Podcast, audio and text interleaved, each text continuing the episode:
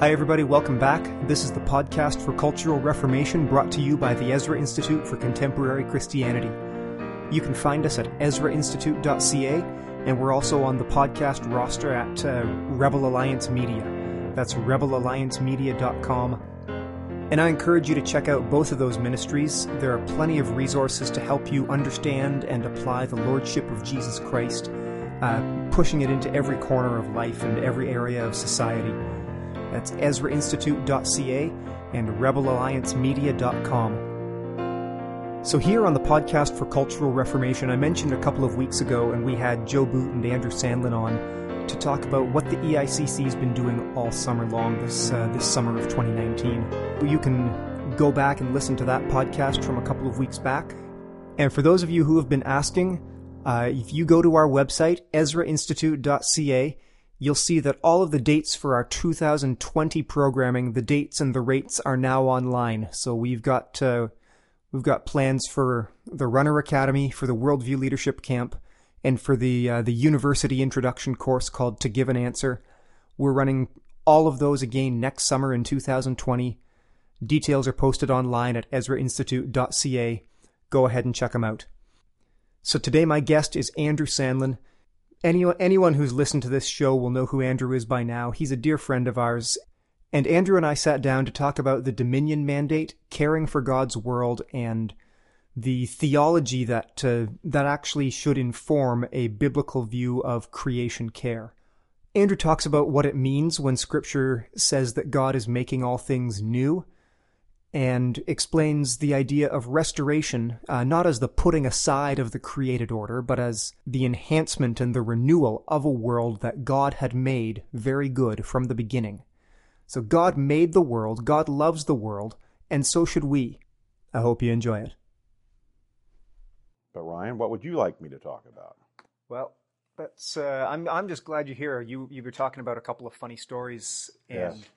I have a funny story as well. Speaking about what you were speaking about, Okay. uh, somebody uh, somebody came up to me after one of your lectures. She was excitedly like holding out her phone, showed me, look. Look, I just found Dr. Sandlin's podcasts, and uh, I found this uh, this lecture on critical theory that he, Yes, that he yes. tears apart. So I'm going to go and listen to that right now. Well, that's encouraging. That'll keep me making podcasts. That's good. Good.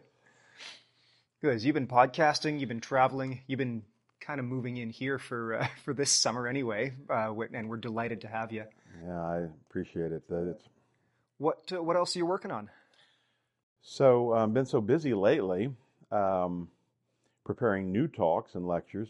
A lot of those, you know, Ryan, I um, just turn into books, collections of essays on loosely related topics. I'm sure one day I'll go back and do even more extensive research and write more extensive things. But you know, four and five chapter books are often helpful to people today, whether in digital format or hard copy. Something more, a bit more easily digestible. That's right, um, and I think that's um, important. I wish we lived in an age when people routinely read long books, like I try to do, but a lot of people either can't or don't do that. So that's what I tend to do.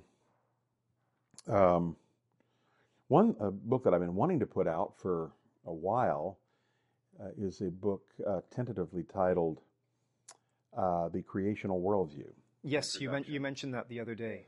Um, maybe I could talk about that a minute because um, I generally do not write books um, unless I feel a burning need to. It's not as though, well, I think up a topic and oh, that would be nice to write about. There's usually some impetus behind it. Yeah, well, you can't you can't put out any. I'm not aware, at least, of any book worth reading where the goal was write a book. It was That's right. the like you said, the impetus has got to be.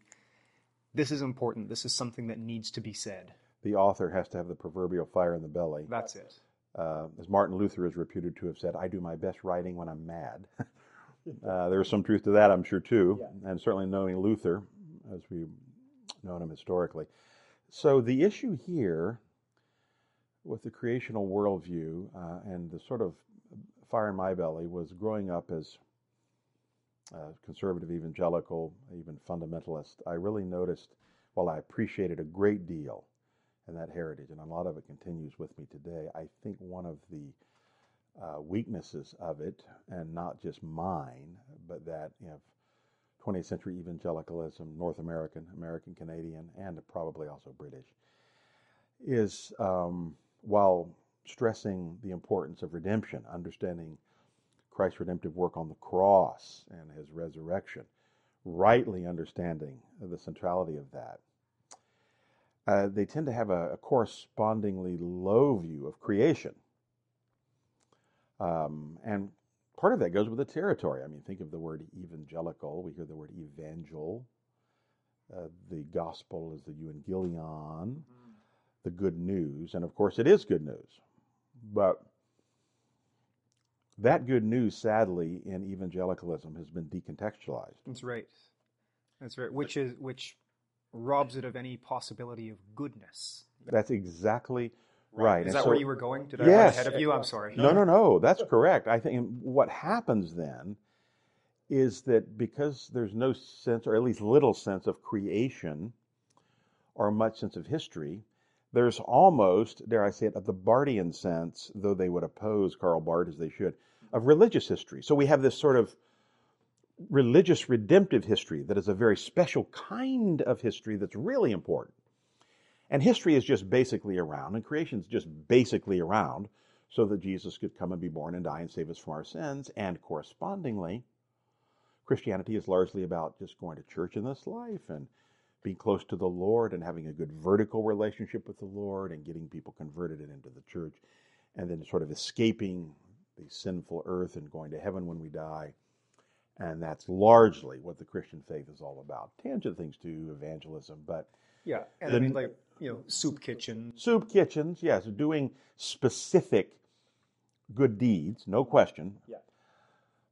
But the notion that um, God created this world for something greater than simply a platform for redemption is something they don't understand. Mm-hmm. Mm-hmm. Um, there are a number of factors here, I think. Um, somebody said it well when they said this really uh, comes down to a distinction between the Genesis 1 and 2 Christians and the Genesis 3 Christians. Okay. So let's take the Genesis 3 Christians first. Of course, if you've read the Bible, you know Genesis 3 is largely given to the account of the entrance of sin right. in the fall.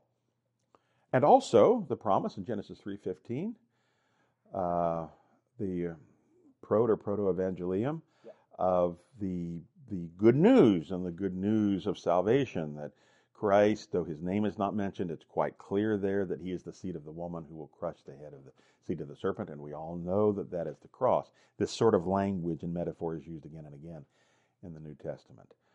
Uh, and of course, that is correct. But the problem is that in jumping past Genesis 1 and 2, we think that essentially God's purposes in history are all about that. But if we read Genesis 1 and 2, we wouldn't come to that conclusion we would see Genesis 3 occurs only within the context of God's creative purposes. So God establishes in Genesis 1 his creational norms, um, that uh, there's a creator creature distinction, man made imago Dei in the image of God, man and woman uh, equally in the image of God, though distinct. Mm-hmm. God made them to be humans, but uh, give, they gave them distinctions. And then um, what I want to stress um, here for the next few minutes is the cultural mandate, mm-hmm. the calling to dominion. Yeah. So we're uh, we're no strangers to that here. That's right. We're, uh, we're all all for it. That's right, and that's one thing I appreciate profoundly about the EICC, understanding this primordial calling.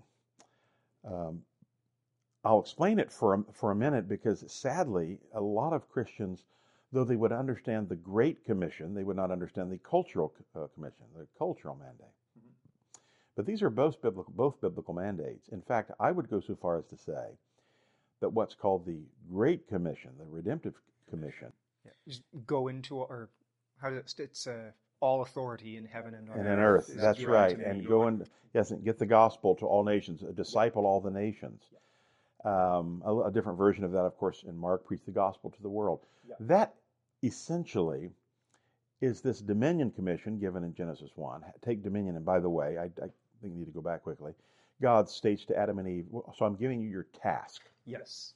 This is your job description. Your job description is to care for, steward the earth, take dominion over the earth, not in an autonomous way, under my authority, So essentially, he's, he's deputizing them under his authority. To oversee the earth. And uh, that's the physical aspects of the earth and things that develop. And uh, I think could be included, as we see included later in the scripture, intellectual developments. Uh, all of these things, man as man, as of course godly man made in his image, is supposed to exercise dominion. Now, that is not a minor point of the Bible, but because the um, Genesis 3 Christians have had the largest influence, that tends to be marginalized. So I think, Ryan, uh, this is a really long answer to your question. I might be going a little too long. Feel, Feel free, free, to jump in. It's okay. We will. We'll get there. Um, I think it would be much better if Christians understood that the Great Commission and this work of redemption, to be really understood, has to first be situated within this creational context. It's working out the implications of things like that that this book is going to be about. Mm-hmm. mm-hmm. So, in that, uh, like as as you're talking about that, it's really you can't you can't really talk about redemption or restoration or like a setting a setting back to what's right uh, unless you started with a good thing. That's right. That's um, even these in English, this RE, like you said, it tends to betray a genuinely biblical understanding, but people don't think about the RE. Mm regeneration and redemption and restoration and these sorts of things. But this is because people don't understand the storyline of the Bible. The narrative of the Bible is creation, fall, redemption. Yeah.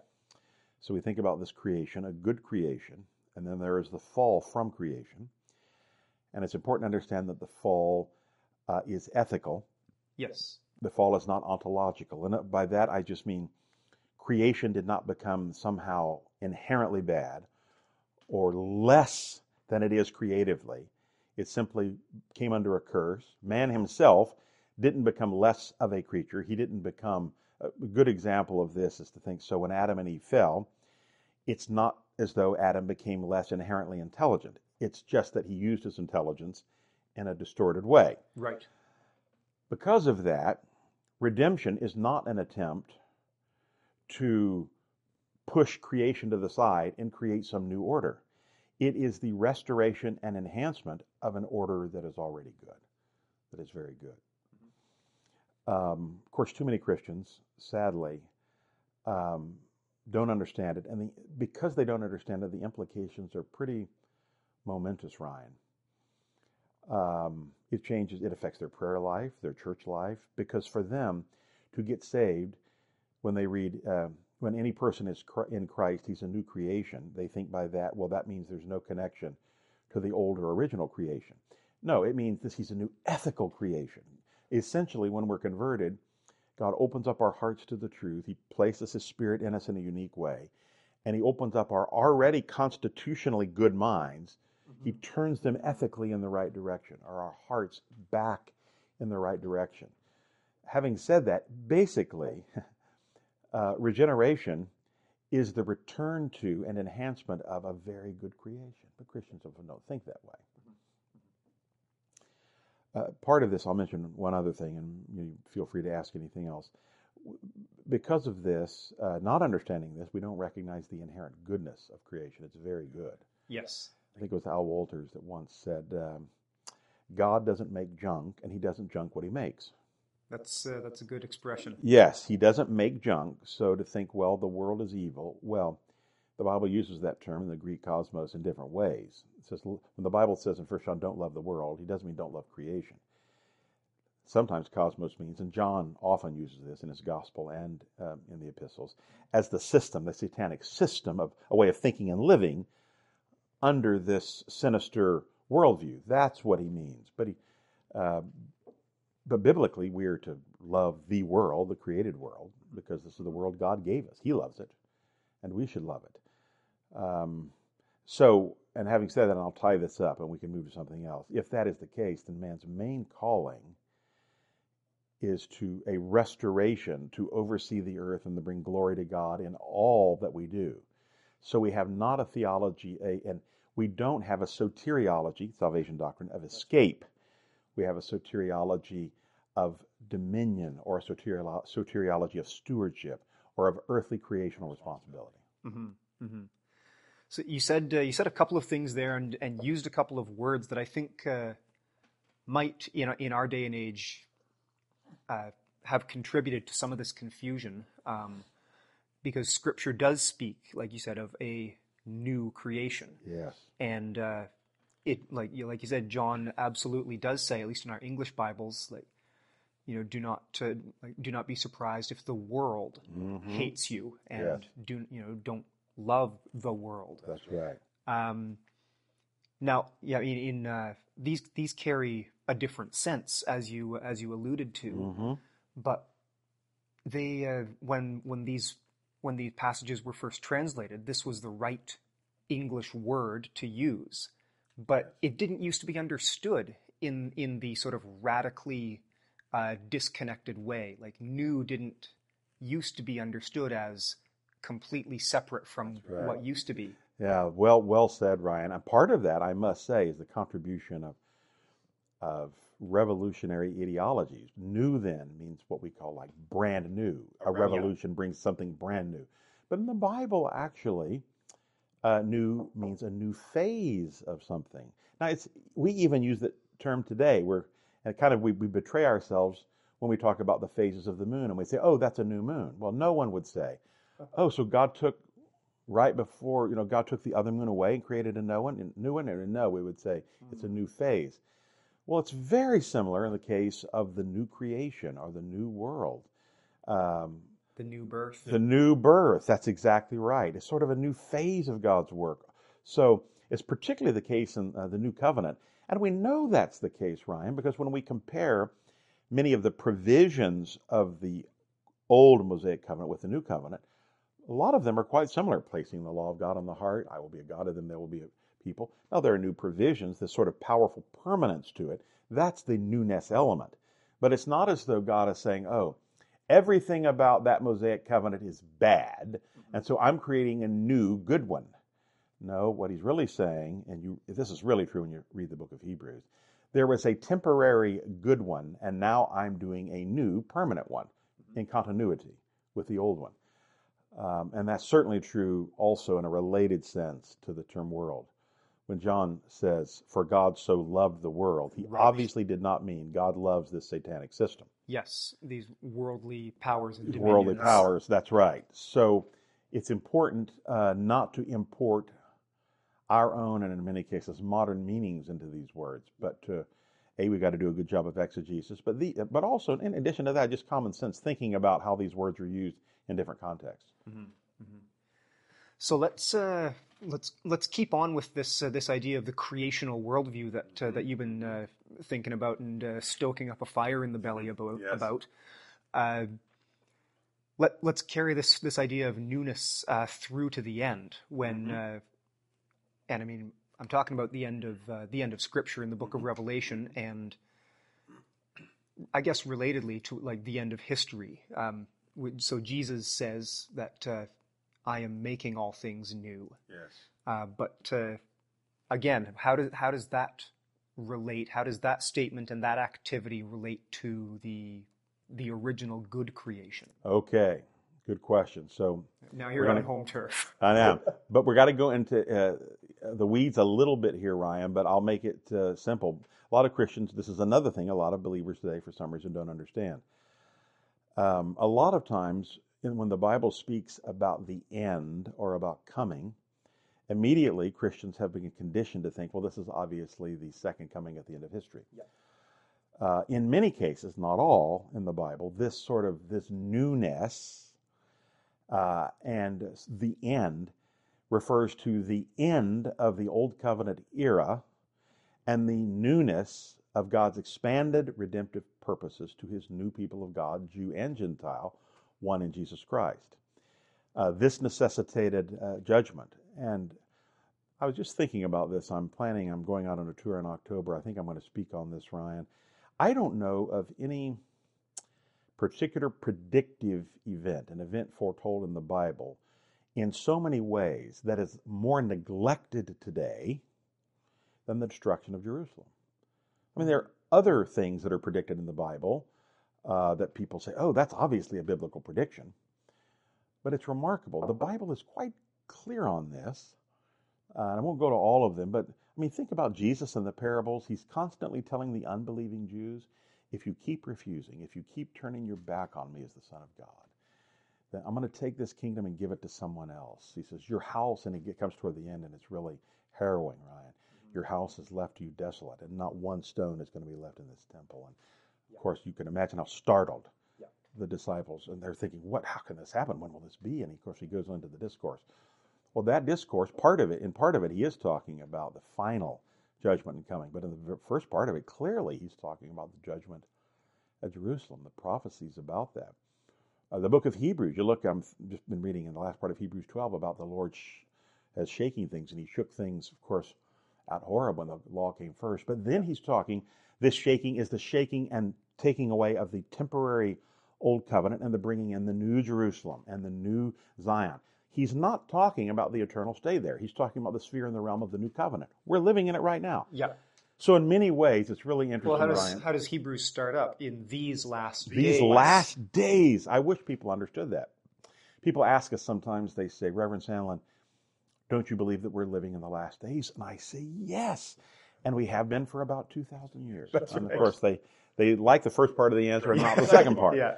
Um, So, what about all these movies with aliens? Right, ex- exactly. So, so the the the last days. Why do we call them the last days? Now, we would ask, why would God even use that language if He's not referring to like the last, you know, month or you know, weeks Yeah. before the second coming? Why would He use that? Because it's the last days of God's redemptive purposes in history. After these days are over, the Bible says there will come these days, this realm of history, and it could last a very long time mm-hmm. after they're called the last days because then Christ will come. There will be the final resurrection, the final judgment. The new heavens, we can perhaps talk about this later, will come down and the new earth will be joined. So there aren't any earthly days before the, the, the final judgment, the finality of human history after these. That's why they're called the last days because there are, there's no new segment after this apart from the eternal state Right.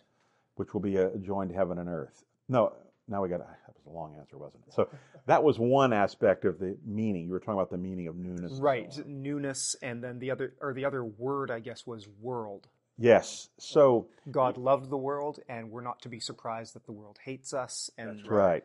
So uh, the world is being made new. Yeah, sometimes that term in the older translations, "world" is the translation not of cosmos, but what we would call eon or age. So we're we're living in the we talk about the new age. Well, the, the biblical new age is the redemptive age, this present age when Jesus Christ is King of Kings and Lord of Lords. He's died on the cross, risen, ruling and reigning.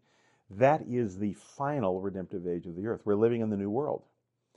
So, um, with, um, in fact, Peter says it in, many ways. The comparison there in Peter is the old world. It says the old world perished. So you here you have this world, the antediluvian world perished in the flood. Mm-hmm. Then there's the new world. Not long after Genesis nine, immediately we turn around and oh well, not long after that, God's calling out a people, Israel, and so now we have a new world.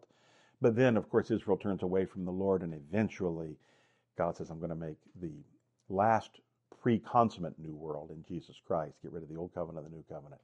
Then, of course, we could truly say, and the Bible does use this, is there another world after this? Yes, but that is the consummate. And that is the final eternal world, and it's not off in outer space somewhere, mm-hmm. as Revelation says. Yeah. That truly final world. And no one can say about that it is the last days because it's not really, it's the eternal day. Right. So that's this kind of what I've described real quickly here is just sort of a biblical philosophy of history and an eschatology so people can understand what in this world is going on. Yeah. Perfect. No, there's a there's a need for that kind of understanding. Yeah. So let's uh, maybe if I can uh, if I can pivot there. I'm just kind of riffing on uh, on what you're uh, what you're bringing up here. Um, let's uh, let's talk about the Church of God and i- again uh, this uh, in these passages in Revelation we talk about the New Jerusalem uh, for coming down out of heaven, as you said, not getting shunted off up there, the Right. coming down out of heaven, but adorned as a bride prepared for her husband, Yes. which is the language that we read throughout the rest of the New Testament for the church. Yes. Um, maybe you could just uh, give a give a bit of an explanation on the relationship of uh, of the church to that et- the eternal days and Yes. who who who God's covenant people are. Oh, well, yes. Good question. That could at some points involve some controversy. So, Oh, um, well, then never mind. We don't do that kind of thing here. far be it from me, Ryan, to say anything controversial. Uh, interesting, we're recording this at the Worldview Leadership Camp, and one of the students actually asked me a similar question, so it's on my mind. Um, They're they're good students. They are very good students and very gifted. And I hope those of you listening and watching will send your uh, young people and make application in future years. So, um, when we talk in the Bible about the people of God, there are several things to consider. First, God has always had a people. Adam and Eve were his first people. Um, sadly, he destroyed almost the entire earth because of the extensiveness of sin. And so God started again with Noah, gave him the cultural mandate again. Um, as you look at it, that civilization sadly went downhill. And with after Babel, God called out a unique people er for His name, the Jews, mostly ethnic Jews, but it wasn't principally about race actually, because He established standards and means by which, if you were not a part of the physical seed of Abraham, you could become a part of these people, become part of the be the male circumcised and be included within the visible people of God. Right. So I, I say that because some people have the idea, well, in the Old Testament, the only people that could people be the people of God were ethnic Jews. Actually, that's not true. That's right. No, Uh, there were a- there- several provisions. Several provisions. There was what's called the mixed multitude, and uh, a number of uh, what we would call true Old Testament believers, even those like Rahab in the line of Jesus Christ, That's right. um, who is not a Jew. So, but principally uh, with the Jews, well, when we come into the New Testament, as I mentioned earlier, the Jews, not all of them, thank God, but the Jews largely as a nation turned their back on Jesus Christ. And so the, the, the, fulfillment of these Old Testament promises, and they're not only New Testament promises, God had already told Abraham, your seed is going to be so large as to fill the entire earth and nations. You'll be a, a great blessing to many nations, and it's not just going to be you in Israel. Well, the Bible says in Ephesians, Christ's death on the cross actually does that. It breaks down this wall between Jew and Gentile. And now the true people of God are those who are united to a Jew, a Messiah, whose name is Jesus. Yeah. This means that all of those who have trusted Christ are a part of the true church, the ecclesia, the called out people of God. And we are the true Israel and the inheritance of all of these promises. Now, sadly, in some quarters, Ryan, that's considered controversial. Mm-hmm. But the Christian church almost uniformly for 18, 1900 years has recognized that the church is the true Israel. It's the rise of a particular uh, view, uh, interpretation, dispensationalism in the 19th century. That view has somehow become controversial in some quarters uh, of uh, evangelicalism, but it shouldn't be. I mean, the Bible's quite clear. We are the people of God. Not excluding Jews. Any Jew that trusts in ethnic Jew that trusts in Jesus Christ is a part of the true people of God. Any Gentile, part of the true people of God. What we can't say is that God has a separate plan for unbelieving Jews that have a special, unique relationship to God apart from Jesus Christ. Let me make Right. it emphatically clear you cannot be right with God if you're not right with Jesus Christ. Yes. He is the way, the true, and the life. This is the only way to be right with God. Does God have a, a future for the nation Israel? In my view, yes. Romans 11, yes, emphatically, but always within Jesus Christ, not apart from Jesus Christ. Right. Many will turn to Him. Yeah. Yeah. There's no uh, there's no like back door. There's no back door to God. You you come to God through Christ. So I spent some time there just because that's a, a misunderstood point. But so let's go back to the church. Yep. The church is this called out people of God, the ecclesia, in continuity with the Old Testament. Uh, the this this the church is not the kingdom of God, but an aspect of the kingdom. The kingdom is the rule of God in all the earth. The church is one institution within that rule, like the family That's right. and like the state. But the church has its own unique responsibilities in preaching the word and preserving uh, theological orthodoxy.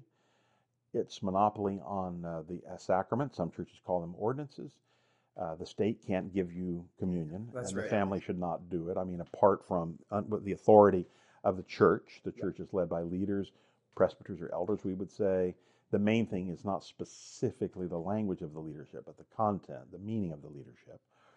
So, the goal of this church, of the church, the people of God, and when I say the church, of course, I'm speaking, you can speak generically of all the people of God who belong to Him. Some call it the invisible church, not the best language, but there is certainly a, a localized expression of these churches who are true churches. They are true churches um, who um, are bound to Jesus Christ under the authority of elders, trust in Christ, bound to the Word of God, and so on. Their responsibility, though, is just like that of the family, ideally, and the state and other institutions. It is to, in their own unique way, enhance and press the reign of God, the kingdom of God, in their own way. Now, they do it a little differently than the family does. They certainly do it differently than the state does. But these churches, the church, has this. In other words, all of these institutions, ideally, were created to advance the kingdom of God. And that means being faithful to this dominion mandate. Yeah, the other so the other aspect of that is this this mention again in uh, in Revelation of Oh, yes. uh, of the New Jerusalem, I've Forgotten that. Yes, right. and uh, just just the the language, the bridal language, which is Yes. so often used for the church, Yes. now Yeah. applied uh, for the city. Yeah, that that's that shows, uh, and of course, this is the same sort of language that, that Paul uses, of course, in Ephesians six. Um, that that metaphor is used to show the love and intimacy that Christ has for His people. Um, and it's interesting. That's also the language used, as I said there. I'm just reading it again in Hebrews chapter 12. This the, the heavenly Zion, the Jerusalem, the true Jerusalem, the people of God. Now it's interesting that the writer says that we have come to that city. So he's he's not talking spatially, not specially, but in space. Uh, he's talking uh, theologically and ecclesially. Now, I think this is really important for people to understand, Ryan, because it says heavenly, and immediately when we hear heaven, we'll think, well, okay, so heaven is way out there somewhere. So, I mean, but I'm still on earth, so we get this dualistic idea. Maybe there's a sense in which my spirit is up there, but that's not the point that the writer's making at all. Uh, heaven indicates there, a heavenly city means a city under the authority of, under the care of the sovereign triune God, where Jesus Christ is ruling and reigning. So, in the Bible, heaven is a created reality. Um, the Bible says, in the beginning, God created the heavens and the earth. Some people, it seems, have the idea that God eternally needed heaven to live in. God's a spirit. He doesn't need any place to live. But He created heaven as sort of a means of a place, as it were, to dwell, to relate to the earth. Well, that's why, in the end, that's why the heavens will come down to earth. He won't, that won't be necessary anymore. God will come down and dwell immediately with his people in the eternal state. So, when we talk about the heavenly Jerusalem uh, and the true bride, we don't mean that, well, the, the real bride, this is, some people say, all those who've died, they're a part sort of of the, of the real perfected bride. And that we down here are part of the imperfect bride. Well, it's true that they're no longer sinless, but there's a remarkable unity there because we have, we have already come to this city. Now, we haven't come to it in its fullness. That will never happen until, I mean, that won't happen until the final judgment and the eternal state. So when we talk about God's love for his people, the reason I'm saying all of that, Ryan, is I'm saying this is much more intimate than people know. God is very close to his people. Heaven is very close here. Mm-hmm. His authority is, is surrounding us. In him we live and move and have our being. That's true of everybody, even the Bible says, but particularly That's such a good phrase. His authority is surrounding his us. authority is surrounding us. And so we don't look at that as something oppressive. It's, it's, it's a wonderful security that the one who loved us, who gave himself for us on the cross and suffered for us and died and rose again, is, is surrounding us at every point. Um, and that's the great, when we go to church, we quote, go to church, we are, among other things, celebrating that remarkable intimacy. I think that that brings a lot of clarity to the uh, the question. Yes. I- I think, can I add something here, Ryan? Please. Okay. Though the church is uh, an institution in history, it's also fair to say the church is a supernatural institution. I often say when I'm preaching on this topic, so I'm standing there before the congregation, I say, no, look, we're like sitting here. Fundamentally, this is no different, perhaps, than many other uh, meetings going on. Maybe yesterday in the city, they perhaps also had pianos and guitars, and people would stand up and speak, and people sit and listen. And we might think, well, this is just sort of a religious version of that. But it's not. The church is, there's something greater than the sum of its parts. This is the, the God promises when two or three are gathered, his presence is there among his people. So there is a radical uniqueness to the church as the people of God uh, when they meet. And that's, of course, for why the church, one reason, not the only one, that the church is so important.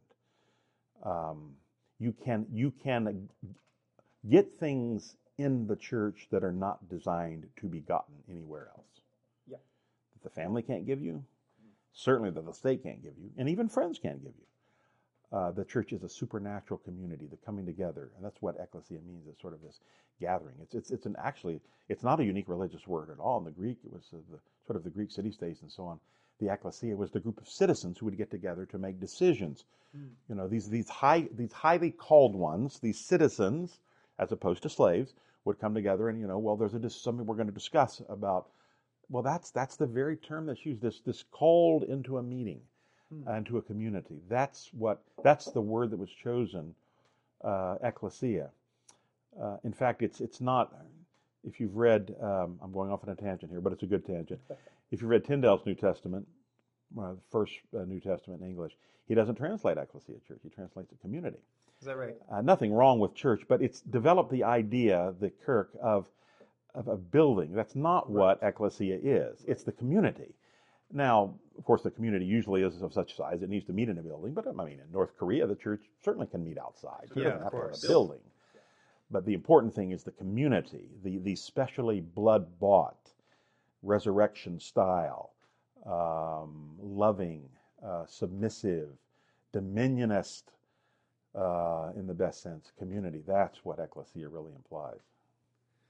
Nice. You said something just there that uh, there's potential for more controversy, mm-hmm. and lest we uh, be accused of just hawking controversy. Yes. Um, you said dominionist in the best sense. Yes. Can you uh, can we go off on into uh, that uh, the dominion mandate, yes. part of the cultural mandate? Yes, I always want to explain that language. Yeah, the uses and abuses of it. Yes, you bet. It's uh, the, the, language actually in English. It's it's it's good language, but it can easily be misunderstood. Part of that is something that I that I um, spoke about today, uh, lectured about today, and that is the Marxist idea that almost every human relationship is based in domination. Yes.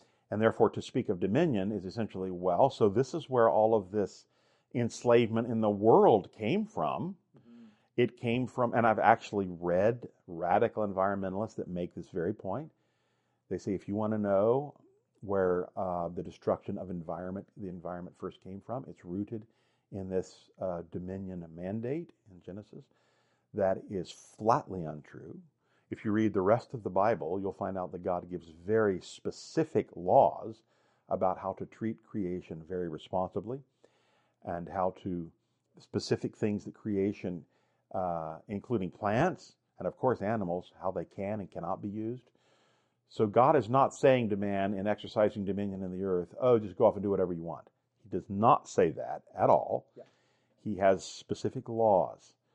Um, having said that, we do need to recognize that man is unique as God's creation. And just as God is the true, perfect sovereign yeah.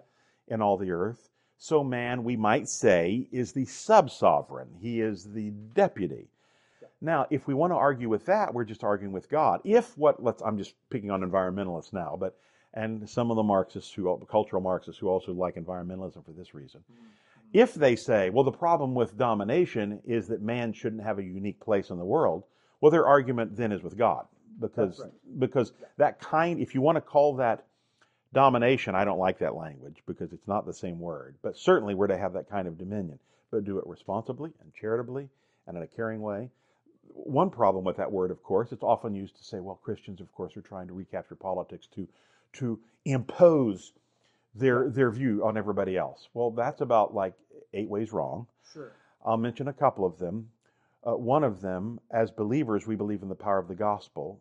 We believe, because of that, we believe in a very limited state or politics. Yeah. If, if genuine Christians who understood the Word of God were to influence politics in a greater way, the irony is politics would become radically less important. Uh, the state would get out of all sorts of things it's involved in now. Um, uh, much of the all of the medicine and state hospitals, all of this would be put back in places that can do a much better job of it. Mm-hmm. It's true in education, it's true in other things. Many things, this business, well, God's law is oppressive. Um, like almost, I mean, 95% of the things that are illegal today, uh, 95%, I don't mean the specific moral law, would not, would not be illegal. I mean, you can drive, you, all of these extra laws and laws about rearing your children there would be many fewer laws. Yeah. No question about that. But I, and all law is oppressive in some sense. It's like an law, right. yeah, like law is uh, like necessarily coercive. That is the nature of law, and, and why do we need that? Because of course man is sinful. But I must say this: there is even law, if you want to use that, even in the Garden of Eden. I mean, there is a structure. Law is a particular structure, and there, it, and it has a an authority, an yes. authority figure. That's right. And to and to people who say, "Well, I don't like any law, and I'm really mad at the police officer," really change their tune when somebody's breaking into their house right. and trying to rape right. their wife. They want the police officer and guns yeah. or whatever as quickly as possible. So it's easy to refute that. But I, I guess even more fundamentally, the idea of domination. The, the, the, we as Christians, we understand that the gospel is something that can be embraced; it can't be imposed. We're not Muslims. We can't force people. Now, a few times historically, there were sadly some Christian rulers that tried to force people to be baptized. That was just an anomaly. The, the idea that Christianity would influence society doesn't mean that there would be this notion that people would be forced to become Christians. All to the contrary. There couldn't even be this society at all if it were not the large, either a majority or at least a large minority of Christians who peacefully accept the Word of God. So there's no uh, concern here over the imposition of sort of oppressive laws. I mean, other than the imposition of, I'm sorry, you can't steal and you can't murder and you can't, you know, do these other things that are harmful to people. Yeah, which, yeah, we don't do these things here. We don't do these things here. Yes. So anyway, that that kind of addresses some of those issues of domination and dominion and so on. No, that's helpful.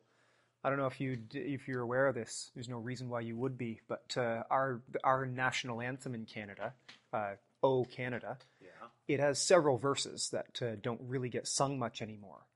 But one of them says, uh, and we're uh, we are technically the Dominion of Canada. Yes. Uh, but one of the, one of these verses says is it's a prayer, and it says, "Ruler supreme, who hearest humble prayer, hold our dominion in Thy loving care." Oh, beautiful some, some of these, uh, yeah, yes. a, a, lot of these suppressed verses are just awesome. That's right.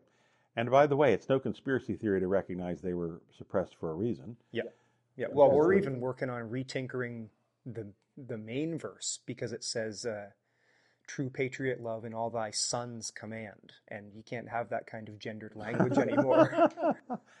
yeah, this uh, this is where I'm, the cultural Marxists are winning the battle. You're, it's uh, the grammar itself is a is a political tool. That's right. Yeah.